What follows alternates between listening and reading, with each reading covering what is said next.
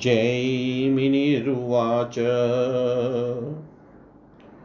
सम्यगेतन्माख्यातं भवद्भिद्विजसत्तमा प्रवतञ्च निवृत्तञ्च द्विजं कर्मवेदिकम्।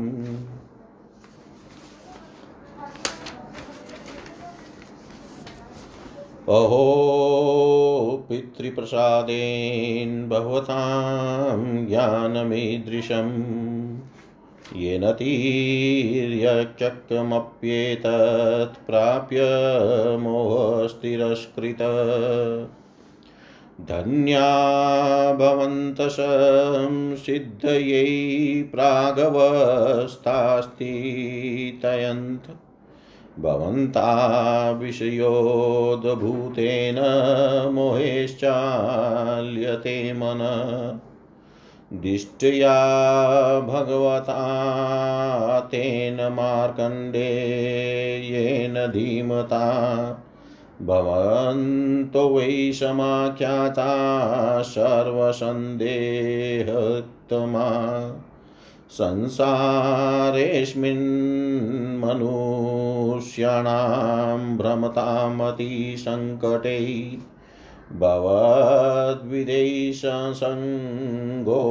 जायते नातपस्विनां यद्यहंस सङ्गमासाद्य भवद्विज्ञान दृष्टिभिः नश्यां कृतार्थस्तनून्न मे अन्यपत्रकृतार्थता प्रवर्ते च निवृत्ते च भवतां ज्ञानकर्मणि, मतिमस्तमलां मन्ये यथा नान्यस्य कस्यचित्। यदि त्वनुग्रहवतीमपि बुद्धिद्वाद्विजोतमा भवतां तत्समाख्यातुमहर्तदमसेपत कथमेतत्समुद्भूतं जगस्तावरञ्जगं मम कथमं चलप्रलयं काले पुनर्यास्यति सत्तमा कथं च वंशादेवसि पितृभूतादिसम्भवा। मन्वन्तराणि च कथं वंशानुचरितं च यत् यावत्यसृष्टपश्चेव यावन्तप्रलयास्तथा।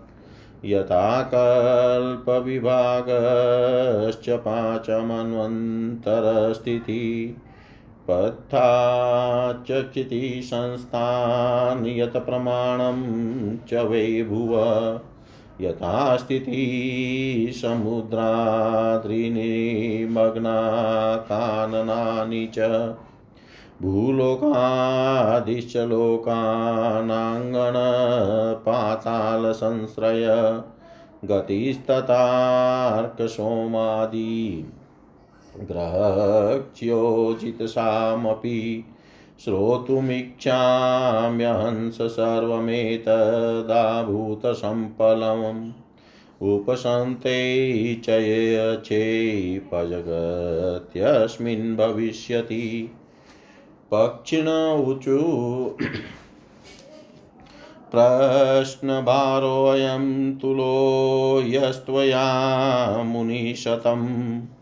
पृष्टस्तन्ते प्रवक्ष्यामस्तचुणुष्वेह जैमिने।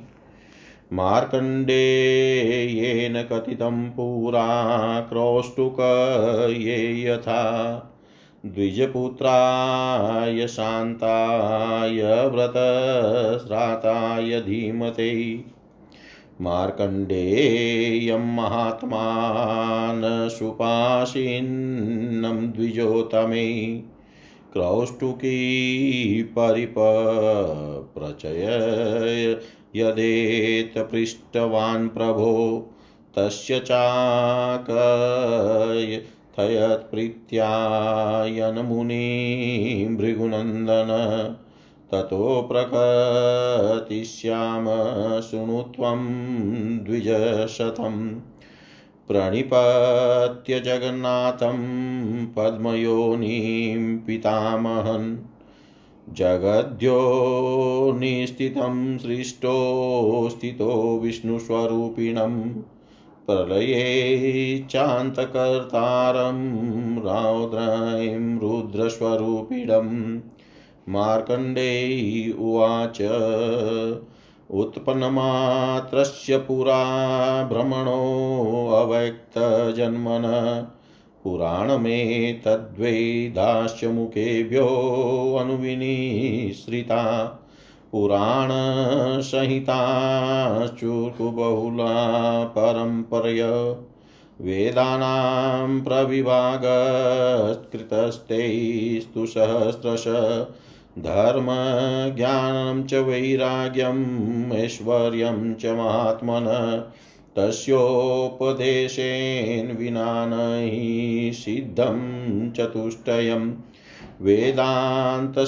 वेदान्तसप्तशयस्तस्मा जगृहुस्तस्य मानसा। पुराणं जगृहुश्चाध्याशुनयस्तस्य मानसा। भृगौ सकाशाच्यमनस्ते नोक्तं च द्विजन्मनाम्। ऋषिभिश्चापि दक्षाय प्रोक्तमेतन्महात्मनि। दक्षेण चापि कथितामिदमाश्चितदा मम तत्तुभ्यं कथयाम्यद्य कलिकल्म शनाशनम् ततुभ्यं कथयाम्यद्य कलिकल्मशनाशनम्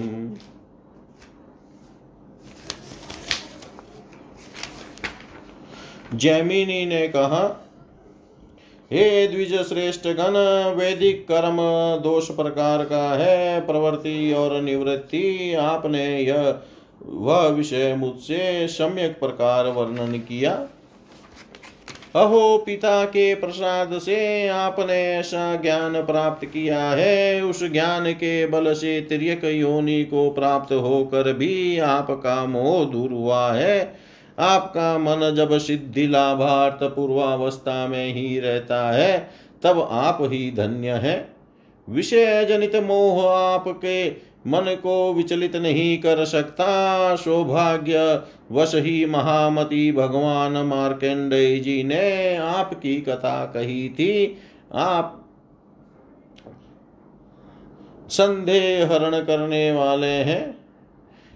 आप सभी संदेह हरण करने वाले हैं। इस संकटमय संसार में जो भ्रमण करते हैं, आपकी समान तपस्यों से मिलना उनके भाग्य में कठिन है। आप ज्ञानदर्शी हैं, आप संग प्राप्त होकर भी यदि मेरा मनोरथ सिद्ध न हो तो फिर और कहीं भी होने की संभावना नहीं है। आपको प्रवृत्त और निवृत्त इस दो प्रकार के ज्ञान कर्म से ऐसी विशुद्ध बुद्धि प्राप्त हुई है। मेरे विचार में ऐसी और किसी को नहीं है। हे द्विज श्रेष्ठ गण, यदि मेरे प्रति आपकी मति अनुग्रहवती हुई है तो मैं जो पूछता हूँ, वह विस्तार सहित कहिए। किस प्रकार से इस स्थावर जंगा जंगमात्मक जगत की सृष्टि हुई हुई और फिर आविर्भाव होता है। इसके अतिरिक्त वंशों का अनुपर्विक विवरण, समस्त सृष्टि, समस्त प्रलय, कल्प, विभाग मनवंतरों की स्थिति, पृथ्वी का संस्थान और परिमाण गिरी शैल सरित और वनों का विवरण, मृत्यु लोग, स्वर्ग लोग और पाताल समूह का वृतांत एवं सूर्य चंद्रमा, ग्रह, नक्षत्र, ज्योतिषी की इत्यादि की गति, यह सब प्रलय पर्यंत सुनने की इच्छा करता हूँ। जगत संसार प्रलय काल में उपसहत होने पर जो अवशेष रहता है, वह भी सुनने की अभिलाषा करता हूँ। पक्षी बोले, हे जमीने, हे मुनि सतम आपने हमारे ऊपर अतुलनीय प्रश्न भार डाला है, तुम्हारे पूछने से हम कहते हैं, सुनो। पहले मार्कंडे जी ऋषि ने जिस प्रकार शांत वृत्त, वृत्ति विद्या, स्नातक कौष्टुकी के निमित्त कथन किया है, सो कहेंगे, हे प्रभो, आपने जो पूछा कौष्टुकी ने भी ब्राह्मणों से उपासित महात्मा मार्कंडेय के निकट यही प्रश्न किया था। हे द्विज श्रेष्ठ भृगुनंदन ने प्रश्नचित होकर जो कहा था, मैं वही तुमसे कहता हूँ, सुनो। जो जगत कारण पद्म योनि पितामह रूप से इस विश्व को उत्पन्न करते हैं, विष्णु स्वरूप से स्थित विधान करते हैं, रौद्र स्वरूप, रुद्र रूप से प्रलय काल में सबका संहार करते हैं, उन्हीं जगन्नाथ को प्रणाम करके हम भी वही सविशेष वर्णन करते हैं, सुनो। मार्कंडे जी बोले पूर्व काल में अव्यक्ति योनि ब्रह्मा जी के उत्पन्न होते ही उनके चारों मुख से वेदों और पुराणों का आविर्भाव हुआ। ऋषियों ने उस पुराणों संहिता, पुराण संहिता को विविध अंश में और वेद वेद को भी सहस्त्र सहस्त्र भाग में विभक्त किया। उन महात्मा के बिना उपदेश, धर्म, ज्ञान, वैराग्य और ऐश्वरिक भाव इन चा चार के सिद्ध होने की संभावना नहीं है।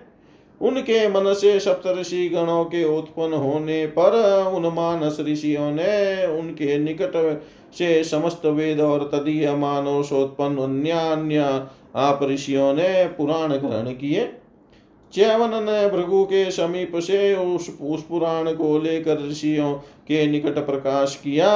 महात्मा ऋषियों ने वह पुराण दक्ष से कहा दक्ष ने ही वह हम सबको प्रदान किया है, तब से वह हमारे पास रहता है। अब तुमसे कहते हैं, इसके प्रमाद से कलयुग में पाप समूह, इसके प्रसाद से कलयुग में पाप समूह नाश को प्राप्त होते हैं।